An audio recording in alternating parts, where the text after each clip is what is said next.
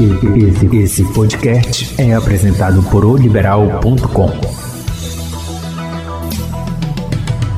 Via de regra, é de livre escolha dos pais o prenome da criança. Ou seja, como regra geral, os genitores podem optar pelo nome que quiserem para os filhos, não cabendo ao Estado intervir nessa decisão. Considera-se lícito aos pais, inclusive, escolher para os filhos nomes totalmente novos, criados pelos genitores para designar e identificar a sua prole.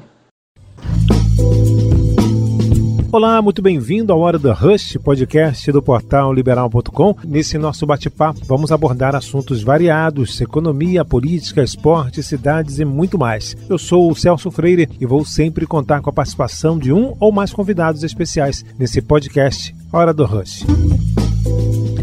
Vamos então começar mais um podcast trazendo sempre informações importantes para você ficar sempre muito bem informado em todas as editorias. Polícia, economia, esporte, lazer, saúde e mais uma vez, quem está aqui com a gente no podcast é a jornalista Cira Pinheiro.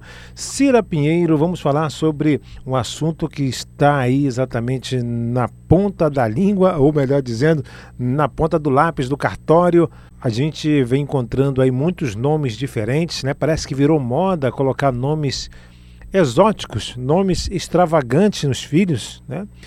E a gente tem vários exemplos. Um torcedor fanático pelo Flamengo em Manaus tomou uma atitude que chamou a atenção de toda a sociedade. Ele registrou o nome do filho de Gabriel Henrique Arrascaeta Chagas da Silva, ou seja, alguns nomes dos jogadores do time rubro-negro. Mas há exemplos ainda mais considerados extravagantes. Em Maceió, um pai registrou o nome do filho de Bin Laden. Daqui a pouquinho nós vamos conversar com um advogado, Rafael Costa, para falar a respeito dessa questão da mudança do nome, porque muita gente, os pais colocam o nome nos filhos e os filhos, quando crescem, querem exatamente mudar o nome, né, Cira? Oi, Celso, tudo bem? Vamos lá iniciar mais um podcast Hora do Rush. E é o seguinte, hoje vamos falar de nomes. Você tem alguns exemplos aí, Cira, também, não tem? O elenco do Big Brother Brasil 21, Celso, chamou atenção com um participante com um nome bem diferente, né? Chamado Arcrebiano Araújo, de 29 anos. Claro, muita gente achou ele bonitão, né? Realmente era, mas o nome dele chamou bastante atenção também. Sei, bonitão, né? Segundo o próprio Arcrebiano, que prefere ser chamado de Bill, houve um erro do cartório no registro de sua certidão de nascimento. Ele deveria se chamar, Celso, Crebiano. Também é um pouco diferente, né? Eita, é muito diferente mesmo, hein, Cira? O apelido Bill, Celso, surgiu quando ele tinha 11 anos de idade, ideia de um amigo que não se acostumou a pronunciar o nome extenso e diferente. Acontece que o programa, o Big Brother, ignorou essa informação e chamou ele de arcrebiano. A Juliette, que ganhou o BBB, o Big Brother Brasil, chamou ele de microbiano. Piorou a situação. Piorou, Cira Pinheiro. Mas ele levou tudo na brincadeira e na esportiva. E olha, Celso. E o seu também é um pouco diferente, né? Cira, né? Muita gente confunde, né? Com Jacira. Confesso, o meu, Cira, algumas pessoas até confundem, chamam de Cida, Jacira, Jacenira, Alcenira. Esse negócio de nome é complicado. Só sei que por conta disso, tem gente que até procura cartório para trocar de nome, não é? Ou então tem aqueles que usam o segundo nome, né? Como alguns colegas de, que eu conheço. E também tem os artistas que acabam utilizando outro nome, pseudônimos, algo assim. Eu até separei aqui, Celso, o nome de alguns artistas. Pois é, diga lá. Por exemplo, o ator Chai Suede, o nome dele, Celso, é Robert Chai Domingues da Rocha Filho. E o Cazuza, o nome dele era Agenor de Miranda Araújo Neto. Agora, esse aqui é difícil de adivinhar, né? Zezé de Camargo e Luciano. Do Zezé é Mirosmar José. E do Luciano, Welson David. Celso, é isso. É isso. Então vamos falar mais sobre o assunto com um advogado, Rafael Costa, professor do curso de Direito também, vai falar com a gente a respeito desse assunto. Doutor Rafael, como vai? Tudo bem? Muito obrigado pela sua participação aqui no podcast Hora do Rush. Olá, Celso. Tudo ótimo, e você? Tudo bem, doutor Rafael. Mais uma vez, muito obrigado pela sua participação aqui no podcast. Agora, doutor Rafael, antes de falar dos nomes diferentes, né, vamos esclarecer sobre o registro do filho no cartório. Quem pode ir até o cartório para registrar, além do pai e da mãe, por exemplo? A Lei 6015 de 73, que trata dos registros públicos, estabelece em seu artigo 52 que são obrigados a fazer a declaração de nascimento o pai ou a mãe isoladamente. No caso de falta ou impedimento de um dos genitores, o registro poderá ser feito por outro indicado.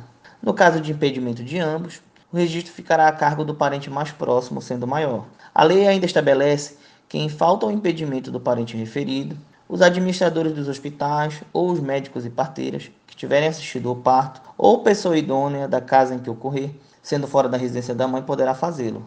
Por fim, caso não seja possível o registro por qualquer das pessoas já mencionadas, a lei garante que as pessoas encarregadas pela guarda do menor poderão realizar o registro. Professor, o pai ou a mãe podem registrar o filho sem consentimento um do outro? Então, Celso, o mesmo artigo 52 da Lei 6.015, que trata deste tema, estabelece que o registro poderá ser feito pelo pai ou pela mãe, em conjunto ou de maneira isolada. No entanto, é importante a gente mencionar que nesse momento todos os requisitos legais devem ser observados pelo pai ou pela mãe. Essas orientações sempre são repassadas pelos oficiais dos cartórios. Ah, e uma curiosidade: até 2015 era exclusiva do pai a iniciativa de registrar o filho nos primeiros 15 dias desde o nascimento. Apenas se houvesse omissão ou impedimento do genitor é que a mãe poderia assumir o seu lugar. A Lei 13.112 de 2015, que alterou a Lei de Registros Públicos, sancionada à época pela presidente Dilma Rousseff, equiparou legalmente mães e pais quanto à obrigação de registrar o recém-nascido. Agora, doutor Rafael, caso a mãe registre o filho sem o nome do pai, mesmo sabendo quem é, ela comete algum crime? Celso, nesse caso não há o que se falar em crime. Na realidade, mesmo que a mãe, no ato do registro, tenha conhecimento de quem é o genitor do recém-nascido, a inclusão do nome do pai na certidão de nascimento estará submetida a algumas regras vigentes na legislação. E a paternidade só será presumida nas seguintes hipóteses: são três a vigência de casamento, prevista lá no artigo 1597 do Código Civil, o reconhecimento realizado pelo próprio pai, de acordo com o que dispõe o artigo 1609 do mesmo diploma legal, ou a inclusão será realizada mediante procedimento de averiguação de paternidade aberto pela mãe, devidamente sentenciada. De acordo com o artigo 54 da Lei de Registros Públicos, o nome do pai que consta na declaração de nascido vivo, que é aquele documento emitido pelo hospital, não constitui prova ou presunção da paternidade. Portanto, esse documento emitido por profissional de saúde que acompanha o parto não será elemento suficiente para a mãe indicar o nome do pai para a inclusão no registro. Vamos falar agora dos nomes considerados diferentes. É possível registrar qualquer nome no filho? Celso, com relação a esse tema, escolha do nome, é importante nós fazermos menção a algumas informações bastante relevantes. A primeira delas é que, via de regra, é de livre escolha dos pais o prenome da criança. Ou seja, como regra geral, os genitores podem optar pelo nome que quiserem para os filhos, não cabendo ao Estado intervir nessa decisão. Considera-se lícito aos pais, inclusive, escolher para os filhos nomes totalmente novos, criados pelos genitores para designar e identificar a sua prole. Entretanto, é importante mencionar que essa liberdade não é absoluta. O parágrafo único do artigo 55 da Lei de Registros Públicos dispõe que os oficiais de registro civil não registrarão pré-nomes suscetíveis de expor ao ridículo dos seus portadores. Ou seja, o registrador civil tem o dever de negar a lavratura de assento de nascimento nos casos em que entender que o prenome escolhido pelos pais poderá causar algum constrangimento ao registrando. A referida regra deve ser interpretada com cautela pelo registrador, que deverá observar e privilegiar os gostos, as opiniões as preferências, as tradições, as crenças e a origem dos pais, só devendo negar o registro em situações de evidente extravagância, que certamente vão gerar transtornos ao registrante. Pois é, um nome que, mesmo não sendo tão constrangedor, pode ser mudado? Com quantos anos a pessoa pode pedir alteração do nome, por exemplo? Mesmo que o nome não seja considerado constrangedor, ele poderá ser sim alterado na fluência do primeiro ano da maioridade civil, ou seja, dos 18 aos 19 anos, o interessado, independentemente de justificação, poderá solicitar a alteração do seu nome, desde que isso não prejudique o sobrenome e nem a terceiros, de acordo com o que estabelece o artigo 56 da Lei de Registros Públicos.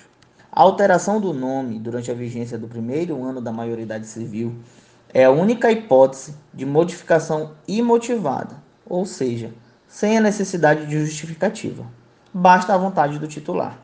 Nesse caso, volto a frisar, apenas o nome poderá ser alterado, deixando o sobrenome intacto. Esgotado esse prazo de um ano, a retificação do nome só poderá ser realizada mediante autorização judicial e o pedido deverá ser muito bem fundamentado. Agora, doutor Rafael, quando ocorre erro do próprio cartório, o que deve ser feito? Caso o erro tenha ocorrido no momento do registro, por responsabilidade do registrador ou por falha, a correção poderá ser feita pela via administrativa, ou seja, pelo próprio cartório. Claro que isso depende do erro. Quando se tratam de erros evidentes e de fácil constatação, o cartório poderá realizar a correção do ato. Mas veja só, Celso, a lei utiliza os termos erros que não exijam qualquer indagação para a constatação imediata de necessidade de sua correção. Podemos citar como exemplo o erro em uma letra do nome ou o erro de grafia. No entanto, se o erro não puder ser constatado facilmente, a alteração dependerá de decisão judicial. Pois é, professor. Agora, os pais que não se conformarem com a negativa dos oficiais de cartório em registrar o filho podem contestar a decisão na justiça? Celso, essa é uma pergunta muito interessante. Isto porque a Lei de Registros Públicos, que trata do tema de forma genérica, não estabelece critérios objetivos que poderiam classificar como vexatórios ou constrangedores os nomes escolhidos pelos pais. Não existe um parâmetro a ser seguido, devendo sempre prevalecer o bom senso. Caso haja conflito em relação a este bom senso e os pais não concordem com o posicionamento dos oficiais dos cartórios, a orientação é que não seja realizado o registro. Via de regra, nesses casos, o oficial deverá iniciar um procedimento administrativo que envolverá um juiz corregedor e o Ministério Público, este último na qualidade de defensor dos interesses do recém-nascido. Através deste procedimento é que será definido se será possível ou não registrar a criança com o nome escolhido. Doutor Rafael, muito obrigado mais uma vez pela sua participação. Seja sempre muito bem-vindo. Eu que agradeço. Até a próxima. Eu conversei com o professor do curso de Direito da UNAMA, advogado Rafael Costa, sobre o registro de nomes considerados estranhos ou extravagantes. Este foi o podcast Hora do Rush, do portal liberal.com. Acompanhe nosso bate-papo sempre às sextas-feiras. Acesse nosso portal liberal.com e as principais plataformas de streaming. Não perca nenhum episódio. Até mais!